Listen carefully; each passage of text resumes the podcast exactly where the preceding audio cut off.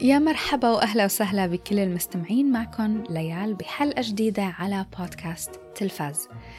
حلقة اليوم رح تكون شوي مخلوطة بين مسلسلات حضرتها من جديد حابة أخبركم عنها وحابة أنصحكم فيها وبين مسلسلات كملتها وعم كمل متابعتها وحابة أعملكم أبديت سريع عن شو رأيي فيها بشكل عام الحلقة إيجابية فرح يكون فيها كتير please please احضروا عطوا فرصة شوفوا أول حلقة وبعدين قرروا وإلى آخره من كل هدول الجمل التحفيزية. بس لازم تسمعوا كل شي رح أقوله للأخير لتعرفوا إذا هيك نوع من الأعمال من ذوقكم أو لا.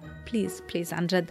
لأنه سهلة إنه كتير هيك أنا أقول روحوا احضروا ويطلع بالأخير مسلسل مش من ذوقكم ولا على مودكم بهيدا الوقت. ال mood شي كتير مهم. للمستمعين الجداد هيدا البودكاست ما فيه سبويلرز ما بحرق الأحداث ولما قرر إنه خلص بدي أحرق الأحداث أكيد بنبهكم من قبل.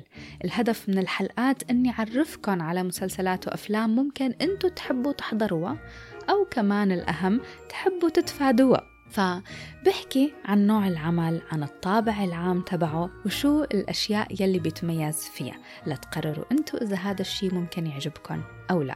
أكيد بقول رأيي طبيعي ورح شجعكم تحضروا بس مهم إنه أنتوا بالأخير يلي تقرروا. هذا البودكاست برنامج شخصي يعني مرات ممكن أحكي فيه عن أمور مش دايما متعلقة بالتلفزيون والسينما. أفكار فكرت فيها تجارب مريت فيها أو حتى مرات بتكون مستوحاة من المسلسلات يلي حضرتها مثل بحالة الحلقة تبع اليوم. في مسلسل كتير أثر فيي وعندي كتير أشياء أولى عنه فرح شاركها معاكم فدايما هيدا القصص الجانبية بأغلب الأوقات بنقلها لآخر الحلقة. الحلقة ف tune in للأخير. بال description تبع كل حلقة بودكاست بكتب عن شو حكيت والدقيقة يلي حكيت فيها. فإذا ما عندكم وقت تسمعوا. كل شي فيكم تروحوا للمقطع يلي انتو حابينه. بس أكيد بشجعكم إنه تسمعوا الحلقة كاملة لأنه في قصص بتمرق بالنص ما بدي إياها تروح عليكم وآخر شيء أكيد رافقوني على انستغرام podcast underscore تلفاز وال link رح حطه بال description يلا ما رح طول خلونا نبلش.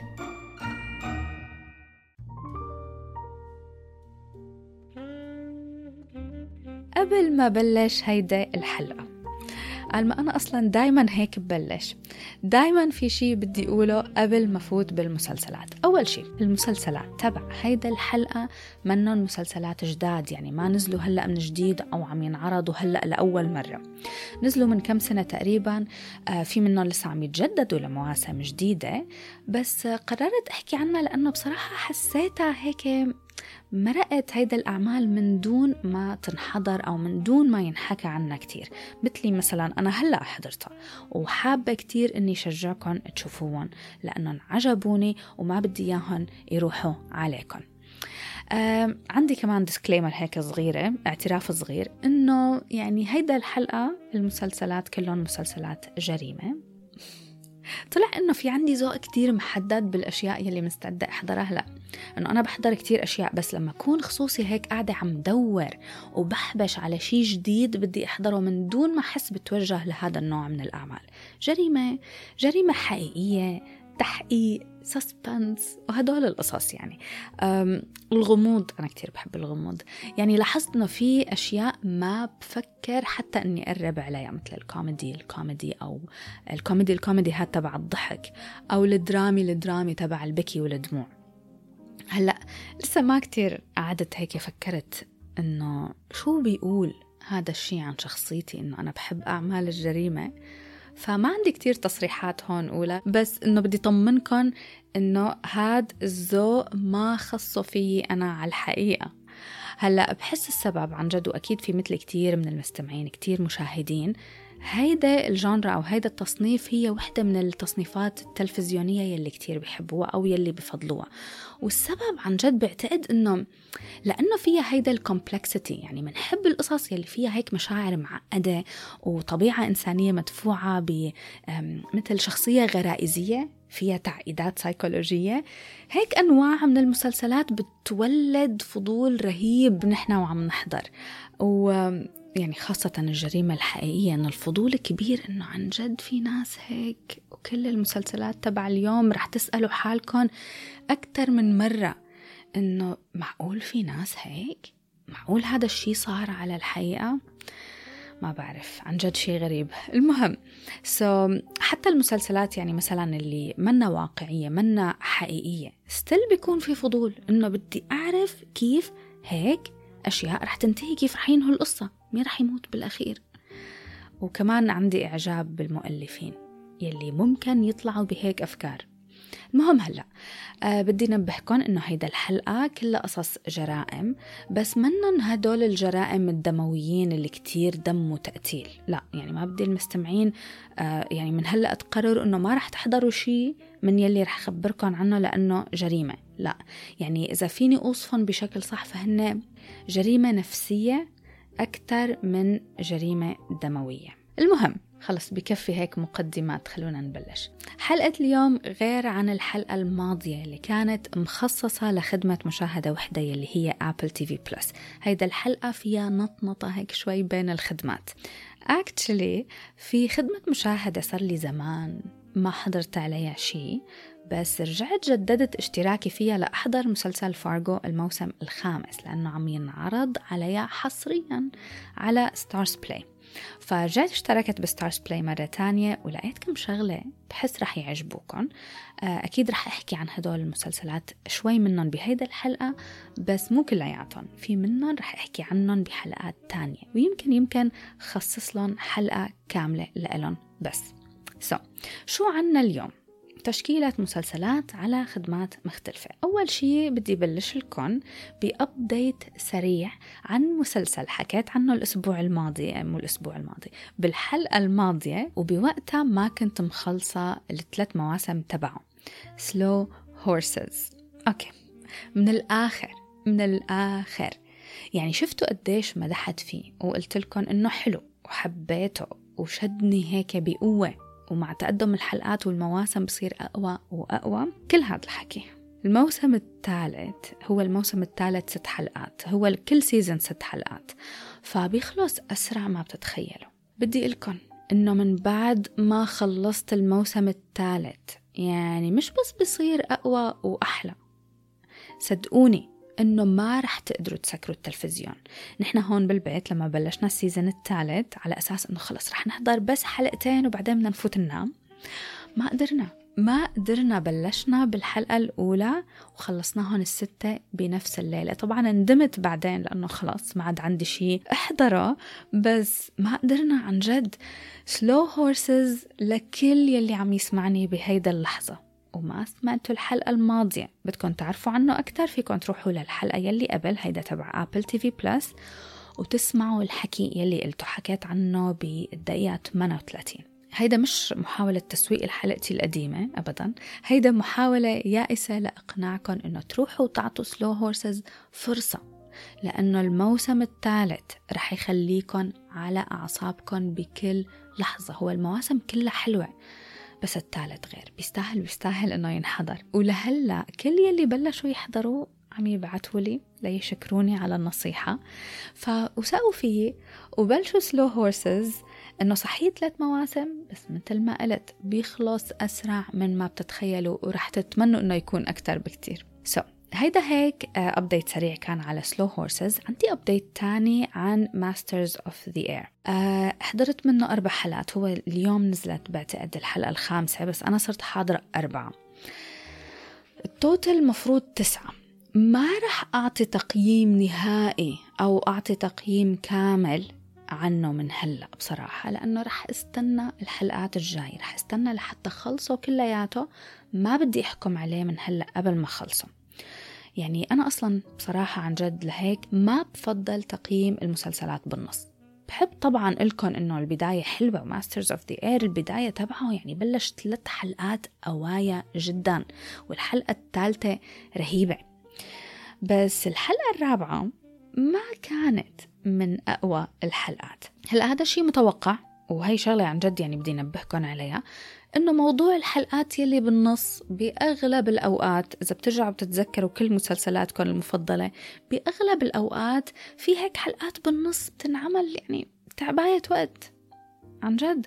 فمهم انه نكون واعيين على موضوع الحلقات يلي بالنص وما نحكم على المسلسل كلياته إنه أو ماي جاد رح يصير فاشل بس لأنه في حلقتين ثلاثة مثلا بالنص شوي مملين أو شوي فيهم مطمطة. فشخصيا بفضل إنه احكم حكم نهائي لما يخلص المسلسل كلياته وشوفه للأخير. يلي بيعرفني من قبل بيعرف إنه أنا بحب النهايات والنهايات عندي ممكن ترفع المسلسل كلياته لفوق أو هيك تنزله لتحت لقعر الأرض. so رح خلي تقييمي للأخير عن Masters of the Air بقولكم إنه الحلقات الثلاثة الأولى كتير حلوين بشجعكم إنه تحضروه. مسلسل فخم ضخم يعني بداية قوية. هلأ بنبقى بنستنى النهاية لحتى أقدر أقول إنه كان بيستحق إنه ينحضر للأخير. أو ممكن أقول ما كان بيستحق ما بعرف بس بستبعد بستبعد تماما إنه نهايته ما تكون حلوة. ابدا لأنه صرت أفهم على Apple أنا مسلسلاتهم. أغلبها بيكون في حلقات بالنص شوي بتكون أقل مستوى من الحلقات الثانية Apple مسلسلاتهم القوة تبعها بالأول وبالأخير. يعني هو هيك مفروض يكون البداية والنهاية يكونوا قوايا وبالنسبة لي يفضل النهاية تكون أقوى حتى من البداية.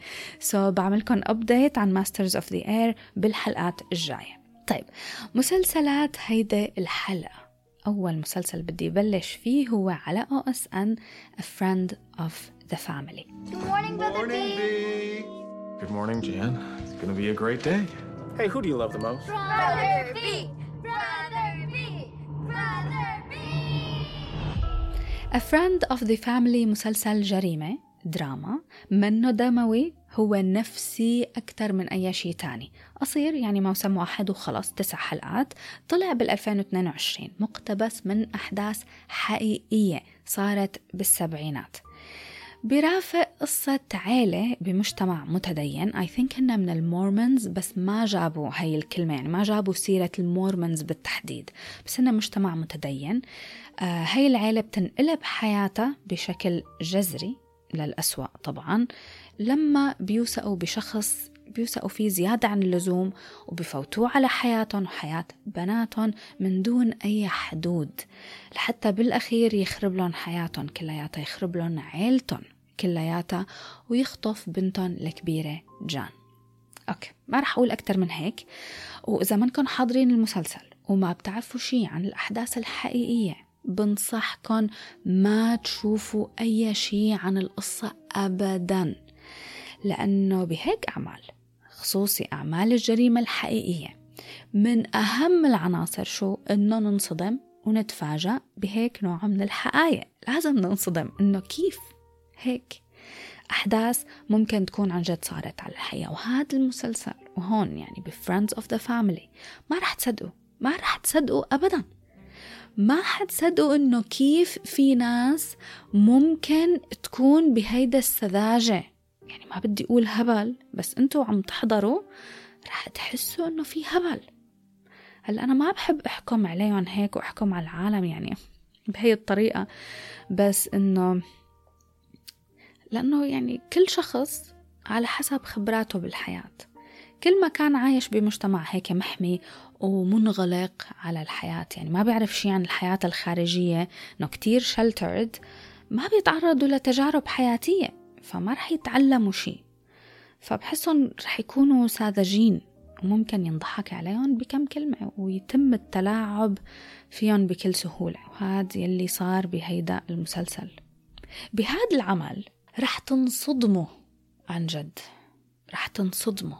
أكثر من عملية الاختطاف نفسها رح تنصدموا إنه كيف قدر هذا الشخص المهووس المريض النفسي الرفيق الصديق كيف قدر يوصل للبنت ويخطفها بهيدا الطريقة. وخاصة خاصة موضوع إنه هو صديق للعائلة رح تنصدموا ما رح تصدقوا. هاد المسلسل أهم عناصره أكيد هو القصة. القصة نفسها. لأنه طالما بلشتوا فيه ما رح تقدروا ما تكملوه لتعرفوا شو صار بالأخير. شو كان يعني شو كان مصير هدول العالم بهيدا القصة المأساوية المؤسفة. سو so, القصة والأحداث عن جد رح يشدوكن من دون شك مثل ما شدوني أنا رح يشدوكن أنتو. ما قدرت ما خلص الحلقات كلهم بقعدة وحدة خلصته بنهار. قعدت عليه من الأول للأخير لحتى خلصه. بس هون في نقطة مهمة كتير بدي أقولها. وهذا منه هيك انتقاد كتير كبير بيخرب المسلسل. لا بس هو ملاحظة إنه منيح الحلقات هيك كلياتها موجودة لأنه المشاهد في يحضرهم بسرعة. ما بتخيل إنه لو كنت عم أحضره آه، بشكل أسبوعي كنت رح ضل متعلقة لهيدا الدرجة. يعني فكرة إنه الحلقات كلياتها موجودة قوت من المسلسل. مش إنه العمل نفسه ضعيف عن جد لا بس القصة نفسها ما كانت بتحمل تسع حلقات. هذا التعليق الوحيد يلي عندي إياه عن المسلسل بصراحة. يا ريتهم اختصروا الحلقات وما مطمطوا. مش معناتها إنه ما تحضروه. يعني أنا بقلكن هاي الأشياء لحتى أكون صريحة معاكم وتعرفوا شو تتوقع. تسع حلقات كلياتهم موجودين فمجرد إنه أنتوا عرفانين إنه في حلقات رح تجي وتضل جاية هيك فما رح تفقدوا الاهتمام. ومهم طبعا إني أقول إنه الحلقة الأخيرة حلوة فيها مشاعر حسستني إنه كل شي حضرته كان بيستاهل وعطتني خاتمة هيك لكل شي شفته. من الأشياء الحلوة والمميزة هون بهيدا الحلقات هو الطريقة يلي اختاروا إنه يعرضوا فيها الأحداث.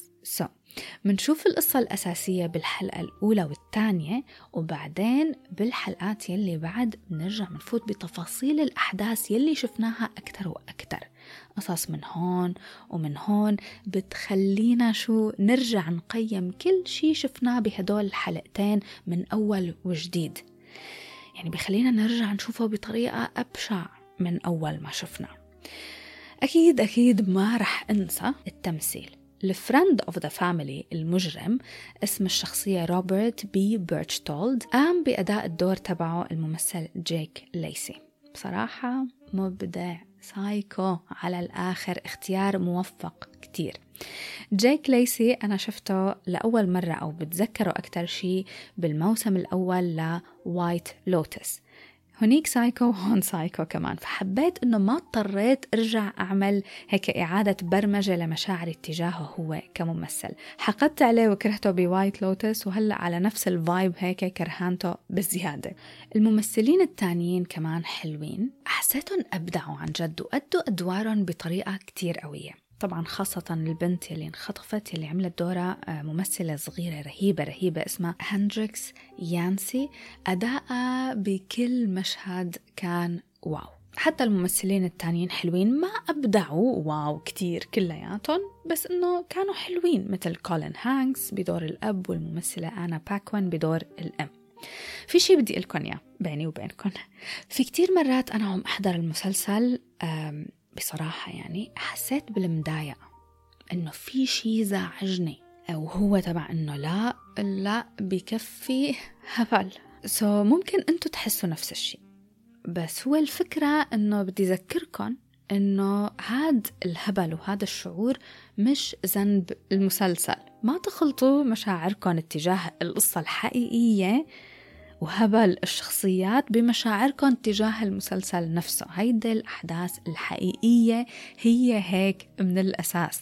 فإذا أجاكم شعور بالمضايقة من يلي عم يصير وحاسين إنه كتير في سذاجة عملوا مثلي ورجعوا تذكروا رجعوا ذكروا حالكم إنه هدول العالم كانوا هيك عن جد على الحقيقة وتصرفوا هيك على الحقيقة.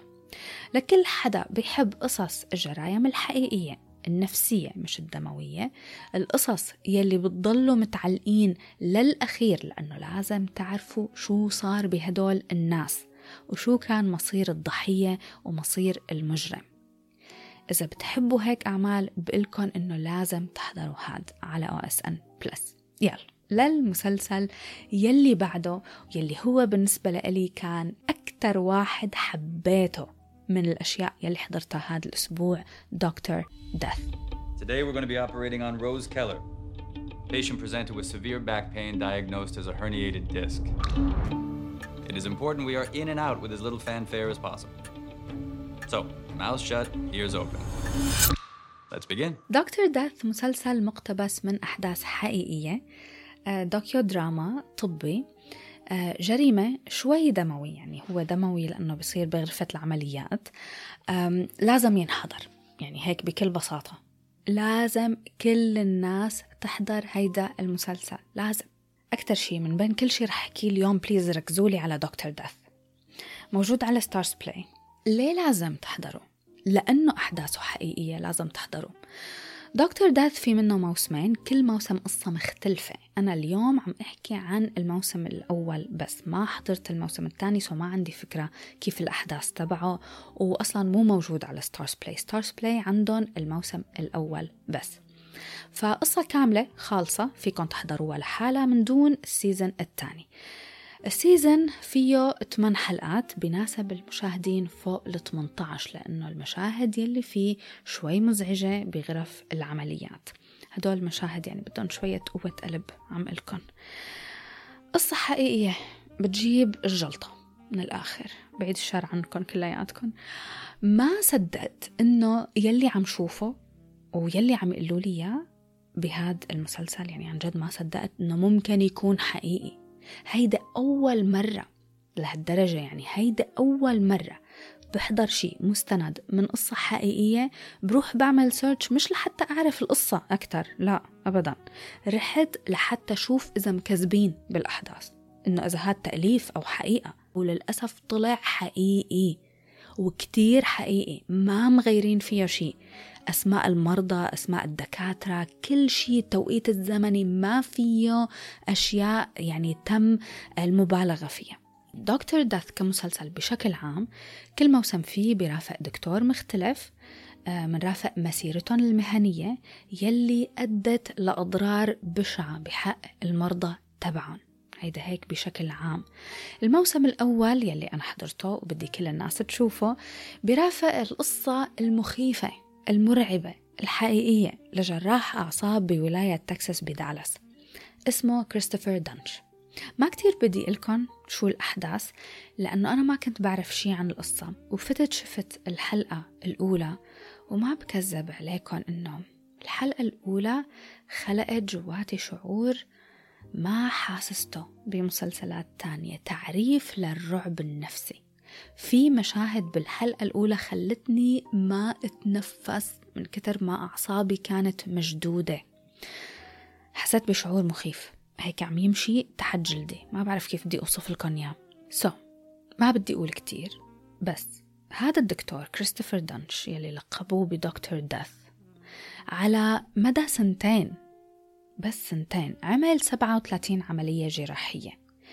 33 من هدول العمليات اللي أساسهم 37 33 فشلوا وأدوا لإعاقات جسدية دائمة للمرضى ولوفاة ثلاثة منهم. يعني الحكي هون كتير أسهل صدقوني بس يلي رح تشوفوه بهذا المسلسل رح يكون من درجة تانية. من الرعب والخوف النفسي. والسؤال اللي رح يضل معاكم هيك من الأول للأخير هو إنه كيف قدر هذا الدكتور يعمل 33 عملية فاشلة ومميتة من أصل 37 يعني هون النسبة والتناسب الواحد لازم يفكر إنه 33 عملية فاشلة إذا الدكتور عامل 100 يعني 33% نسبة الفشل which is أصلا كتير. فهاد عامل 33 من أساس 37 إنه أنت شو؟ شو؟ من بعد ما خلص هذا المسلسل حسيت إنه مستحيل فوت على عملية تانية من دون ما أستشير عشر دكاترة من قبل وقابل المرضى يلي الدكتور عمل لهم عملياتهم قبل. كيف قدر؟ عن جد عن جد كيف قدر إنه يضل يعمل عمليات من بعد كل هذا الفشل؟ وهذا يلي رح تكتشفوه بحلقات المسلسل. آخ. لا هيدا مشكلة حقيقية. أنا بعرف كتير عالم وخاصة الجيل شوي أكبر منا. يعني جيل أهلنا عندهم كلمة الدكتور ما بتصير اتنين خلص هيك الدكتور قال معناتها هيك لازم يصير. لكل حدا بيوثق بالدكاترة. بدي يصير اجبركن هيك. روحوا حضروا هذا المسلسل لأنه عن جد بحسس الواحد قديش في فشل بالنظام الصحي. وما حدا يقول إنه هذا الموضوع بس بيصير بأمريكا. وما بصير هون لا. هيك قصص بتصير بكل مكان. وشخصيا شخصيا أنا صار معي موقف هون ما رح أقول وين. ولا اسم المستشفى ولا اسم الدكتور ولا شيء. بس تقريبا من شي خمس سنين كنت رح أعمل check up كتير عادي منه complicated at all. فجت الدكتورة وقالت لي ارجع روح لعندها واستشارة وما بعرف شو. ويعني عملت لي كتير قعدت تحكي لي ساعة وساعة ما فهمت شي. المهم بالأخير قالت لي إنه أنا لازم ينعمل لي عملية. طبعا أنا يعني إنه شو عملية؟ عن جد خفت. المهم ما انعملت العملية سبحان الله لأنه التأمين تبعي ما وافق. عليها.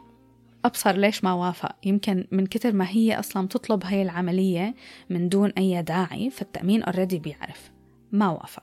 المهم رحت لعند دكتور تاني ومشان استشيره لأنه أنا براسي إنه لسه بدي عملية فرحت لعند دكتور تاني. قام الدكتور التاني انصدم إنه كيف في حدا قال لي إنه لازمني عملية. تخيلوا إنه هلأ صرت أعرف عن جد في كتير أطباء للأسف. همهم الوحيد إنه يجيبوا نسبة مرضى وعمليات كافية للمستشفيات لحتى يحققوا ربح كافي. يعني أنا هلأ ما كتير بستغرب من هذا الموضوع عن جد لأنه الدكاترة بالأخير مثلهم مثل أي وظيفة تانية عندهم KPIs عندهم مقياس للأداء الوظيفي يلي رح يتحاسبوا عليه بآخر السنة أو بآخر الشهر. ف please please انتبهوا من هذا الموضوع. واحضروا Doctor Death. نرجع للمسلسل. هيك أعمال يلي مقتبسة من قصص حقيقية. بعتقد قلت هذا الحكي من قبل فكرتها هي العامل يعني هي عامل القوة فيها. مجرد إنه نسأل حالنا معقول هيك شي صار على الحقيقة؟ أو كيف ممكن هيك شي يصير على الحقيقة؟ معناتها العمل قدر يشد ويعلقني كمشاهدة. الفكرة هي الأساس يعني هي مصدر القوة بحد ذاته. يعني جزء كتير كبير من تقييمنا للعمل نفسه رح يكون على القصة تبعه. وفكرة إنه هذا الشيء حقيقي. فبحس أصلا مستحيل مستحيل يجي مسلسل ياخد فكرة حقيقية مخيفة معباية جرايم ومشاكل نفسية وبالأخير يطلع لنا مسلسل فاشل أو ضعيف. هون بدكتور داث القصة من دون شك رهيبة. قصة هاد الجراح بالتحديد وقصة المرضى يلي قضى على حياتهم المسلسل بيعرض جوانب مهمة من حياة كريستوفر دنش وكمان برافق دكتورين اكتشفوا قديش هو جراح فاشل من الأول اكتشفوا تقريبا وبلشوا محاولاتهم المستميتة لحتى يوقفوه عند حده. صدقوني صدقوني قد الموضوع ممكن هيك بشكل بديهي ومنطقي يكون سهل إنه دكتور فشل وقتل ثلاث أشخاص إنه منطقي كتير تنسحب منه رخصته. وما عاد يعمل عمليات. بس المنطقي والبديهي بقصة كريستوفر دنش ما موجودة. كل شي عكس المنطق. دكتور داث من المسلسلات يلي بينحضر للقصة تبعه لأنه لازم الناس تعرف هيك قصة. يلي شدني طبعا هون هو أني كنت عم شوف مسلسل درامي طبي والدكتور فيه هو الفيلن. الدكتور هو الشرير. لأنه بالعادة متعودة أنا أشوف الأطباء إنه هن يلي بينقذوا مرضاهم بفوت المريض عم بيموت بيطلع عم يضحك. هون بالعكس. بفوت عم يمشي بيطلع مكرسح. هذا العنصر لحاله. بعتقد خلى المسلسل يكون بشد وبيحرق الأعصاب أكتر. طبعا غير إنه القصة لحالها هي عامل الجذب. بعرف حكيت كتير إنه القصة واو هيك بس يلي كتير مهم وناجح بدكتور داث شي يلي حبيته أكيد وخلاني متعلقة وعم أحضره هو التمثيل. يلي عمل دور كريستوفر دانش الممثل جوشوا جاكسون. أنا كتير بحبه من مسلسل Fringe ومن قبل كمان مثل ب Dawson's Creek آه وكمان مسلسل The Affair تمثيله دايما حلو وهون تفوق رهيب.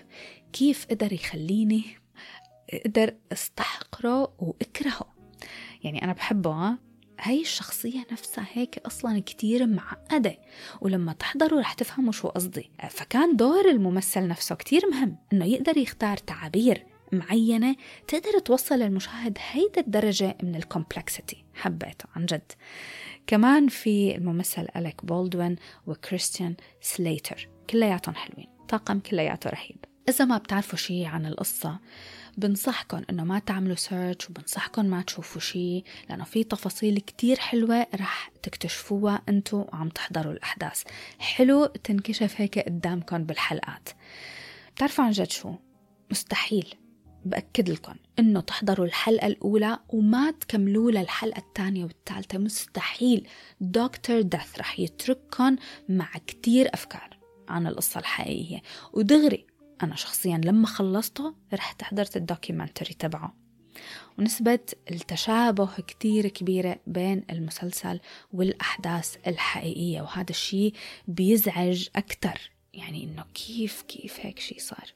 طيب في شغلة صغيرة لازم أقولها لأنه بتعرفوا المصداقية. فيني أعلق هيك على جهة كتير صغيرة.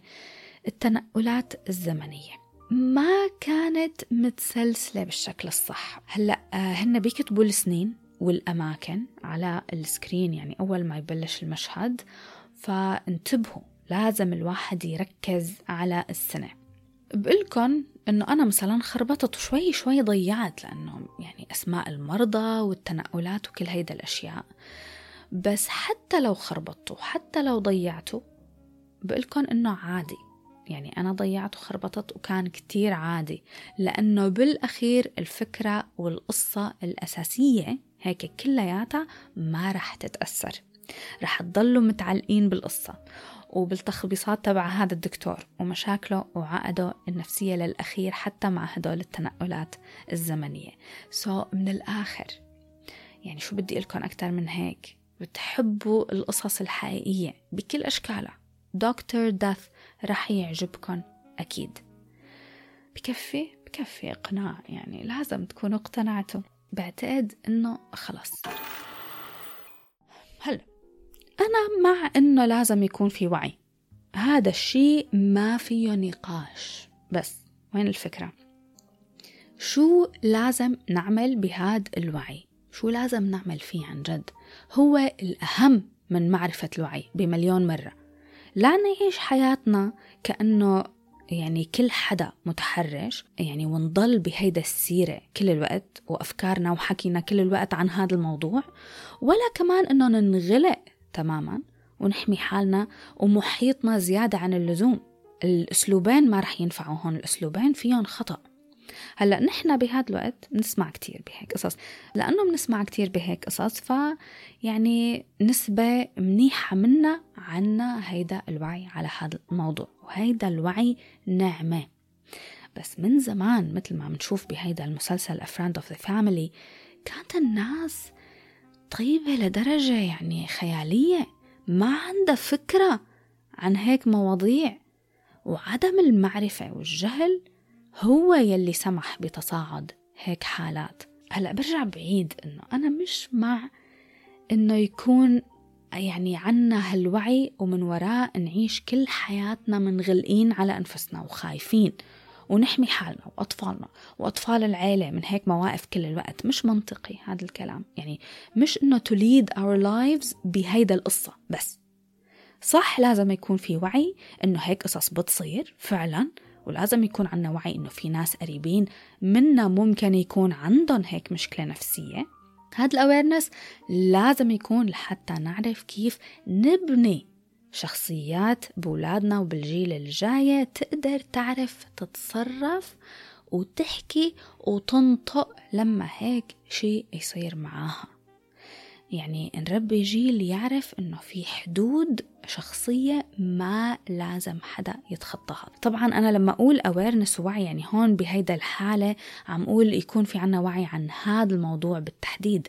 بس ال awareness يعني هو كل شيء نفسي وطبي واجتماعي. هاد ال awareness وهذا الوعي مسؤولية عن جد. لما يوصل لعنا لازم نعرف كيف نعطيه بكل تأني للجيل يلي بعدنا أو نعطيه بكل تأني للعالم يلي حوالينا لمحيطنا. مش نورثه لمحيطنا وللجيل الجاي عن طريق آه توريث صدمات نفسية وعقد نفسي يعني هي صدمات نفسية وعقد نفسية عم يتم تداولها.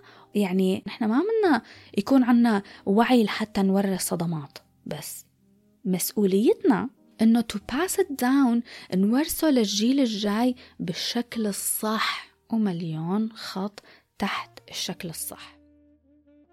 شو لازم نعمل؟ أول شي نثقف حالنا أكيد بس لازم نخلق بيئة جوات البيت. نخلق بيئة يكون يعني صوت آه، ابني أو بنتي صوتهم مسموع إلهم رأي.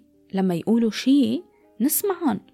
نورجيهم إنه عم نسمعهم أنا هون ما عم أحكي بس عن الأهل. يعني حتى لو أخ أو أخت أو كازنز ونيسز أنتوا في عندكم بالعيلة أولاد صغار مهم كتير نعرف كيف عم نتصرف معاهم ما نحطم لهم شخصيتهم. مش هيك نخليهم مثلا قاعدين عم يحكوا بال background نحن مطنشينهم تماما. أو لما يجوا يحكوا معانا نخرسهم لأنه هن صغار أنت ما بتفهم شيء لا. والأسوأ الأسوأ من كل شيء وأنا هاي شغلة شايفتها بعيوني. نعطيهم آيباد أو تليفون لنبلد لهم مشاعرهم وأحاسيسهم كأنه مخدر. المهم هذا الحكي كلياته طلع من مسلسل Friend of the Family. بس بس آخر شي بدي أقوله عن جد إنه please please لازم دايما نثقف حالنا كل الوقت. مش بس اللي عندهم أولاد وعيلة وكل هيدا الأمور يعني هون ثقافة والوعي كل شي حوالينا عم يتطور ويتغير أسرع من سرعة تطور عقليتنا نحن كبشر. لازم ما نخاف إنه نطلب المساعدة من أخصائيين إن كان بالتربية أو بالعلاقات الزوجية أو مستشارين نفسيين. يعني بعرف إنه نحن هون للأسف لهلأ لهلأ ما بصدق إنه المجتمع العربي لهلأ في عنا نظرة شوي غلط عن الثيرابي ومراجعة أخصائيين ومراجعة أطباء نفسيين. بس لازم نستشير ولازم نسأل ولازم نقرأ ولازم نثقف حالنا كل الوقت لأنه للأسف للأسف أهم أجزاء من حياتنا أهم أجزاء من حياتنا لما نكبر هي أشياء ما تعلمناها أبدا لا بمدرسة ولا بجامعة ولا كورسات ولا أي شيء. فصار الوقت هلأ إنه نطور الأماكن يلي لازم تتطور الأماكن يلي لازم نتطور فيها. نطبق الانفتاح والحضارة بالأماكن الصح ويلي عن جد بحاجة إلى تطور. شكرا كتير لكل حدا وصل لهون. بتمنى إنه الحلقة تكون عجبتكم وبتمنى إنه تكونوا وثقتوا فيي بكم مسلسل ورح تروحوا تحضروهم وبشوفكم بحلقة جديدة مسلسلات جديدة وأفلام جديدة. باي باي.